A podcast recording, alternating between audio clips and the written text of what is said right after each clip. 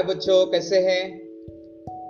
हिंदी पखवाड़ा चल रहा है और इस शुभ अवसर पर आज मैं आपके सामने विश्व स्तर पर हिंदी भाषा का महत्व इस विषय पर दो शब्द कहने जा रहा हूँ। बच्चों, आज हिंदी विश्व स्तर पर एक प्रभावशाली भाषा बनकर उभरी है और जितना अधिक हम हिंदी और प्रांतीय भाषाओं का प्रयोग शिक्षा, ज्ञान, विज्ञान, प्रौद्योगिकी आदि में करेंगे, उतनी ही तेज गति से भारत का विकास होगा। भारत की संविधान सभा ने 14 सितंबर उन्नीस सौ उनचास को भारत की राजभाषा के रूप में हिंदी को स्वीकार किया था। हिंदी जनसाधारण द्वारा बोली जाने वाली एक सरल भाषा है। हिंदी पुरातन भी है और आधुनिक भी है।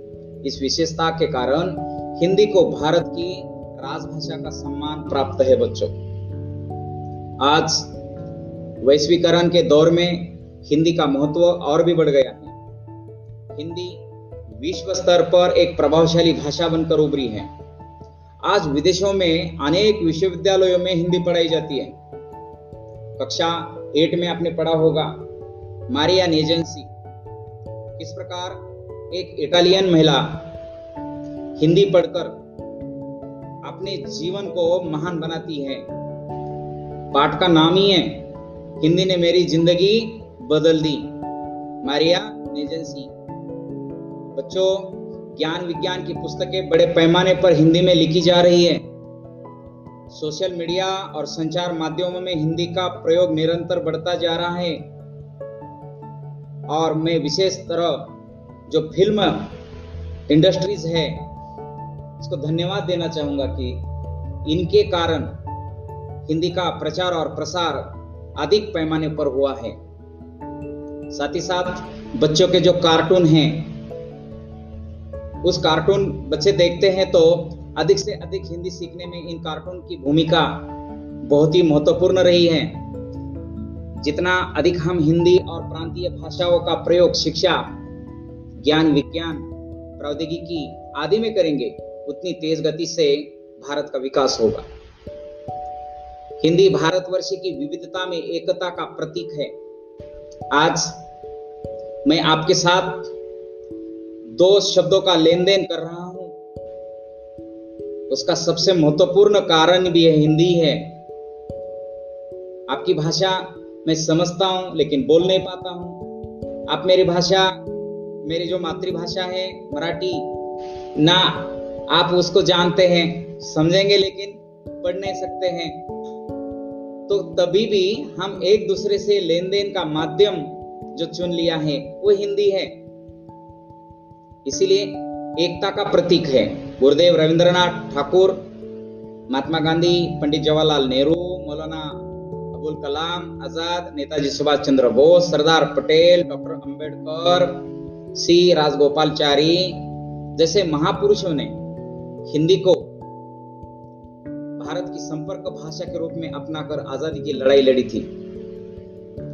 हिंदी भारतीयता की चेतना है तथा सभी प्रांतीय भाषाओं की संपर्क भाषा की भूमिका भी निभाती है।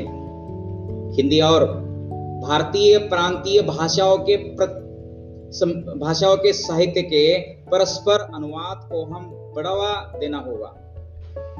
हिंदी और भारतीय प्रांतीय भाषाओं के साहित्य के परस्पर अनुवाद को बढ़ावा देने से हिंदी तथा प्रांतीय भाषाओं में संबंध और गहरा होगा। लोगों को एक दूसरे के ऐतिहासिक, साहित्यिक तथा सांस्कृतिक पहलुओं का ज्ञान भी प्राप्त होगा। भारत में लोग जब ये समझेंगे कि हमारा अतीत, हमारा जो भूतकाल है और वर्तमान और हमारा साहित्य और संस्कृति एक है, तब राष्ट्रीय एकता की भावना और मज़बूत होगी। भारत सरकार द्वारा विकास योजनाएँ तथा नागरिक सेवाएँ प्रदान करने में हिंदी के प्रयोग को बढ़ावा दिया जा रहा है। आप देखते हैं, जब हम ट्रेन में चढ़ते हैं तो ट्रेन में बहुत सारे जगह पर हिंदी भाषा का ही प्रयोग किया गया है। हिंदी तथा प्रांतीय भाषाओं में लिखा गया है के माध्यम से हम बेहतर से बेहतर जन सुविधाओं लोगों तक भी पहुँचा सकते हैं। इसके साथ ही विदेश मंत्रालय द्वारा विश्व हिंदी सम्मेलन और अन्य अंतरराष्ट्रीय सम्मेलनों के माध्यम से हिंदी को अंतरराष्ट्रीय स्तर पर लोकप्रिय बनाने का कार्य किया जा रहा है। इसके अलावा प्रत्येक वर्ष सरकार द्वारा प्रवासी भारतीय दिवस मनाया जाता है, जिसमें विश्व भर में रहने वाले प्रवासी भारतीय भाग लेते हैं। विश्व हिंदी सचिवालय विदेशों में हिंदी का प्रचार प्रसार करने और संयुक्त राष्ट्र में हिंदी को आधिकारिक भाषा बनाने के लिए निरंतर कार्यरत है। सरकार द्वारा हिंदी में अच्छे कार्य के लिए राजभाषा कीर्ति पुरस्कार योजना के अंतर्गत सिल्ड प्रदान की जाती है। हिंदी में लेखन के लिए राजभाषा गौरव पुरस्कार का प्रावधान भी है।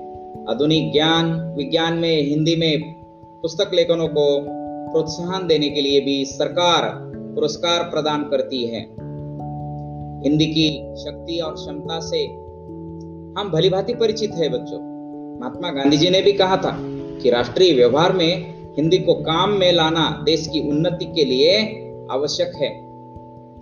हमारे जितने भी कवि, लेखक आज हिंदी को ऊंचाई पर लेकर गए हैं। तो चलो बच्चों, हम इसी के साथ इसी दो शब्दों के साथ आज के दो शब्द हम समाप्त कर देते हैं और अंत में हम एक नारा लगा देते हैं। हिंदी भारत की बिंदी है। धन्यवाद बच्चों।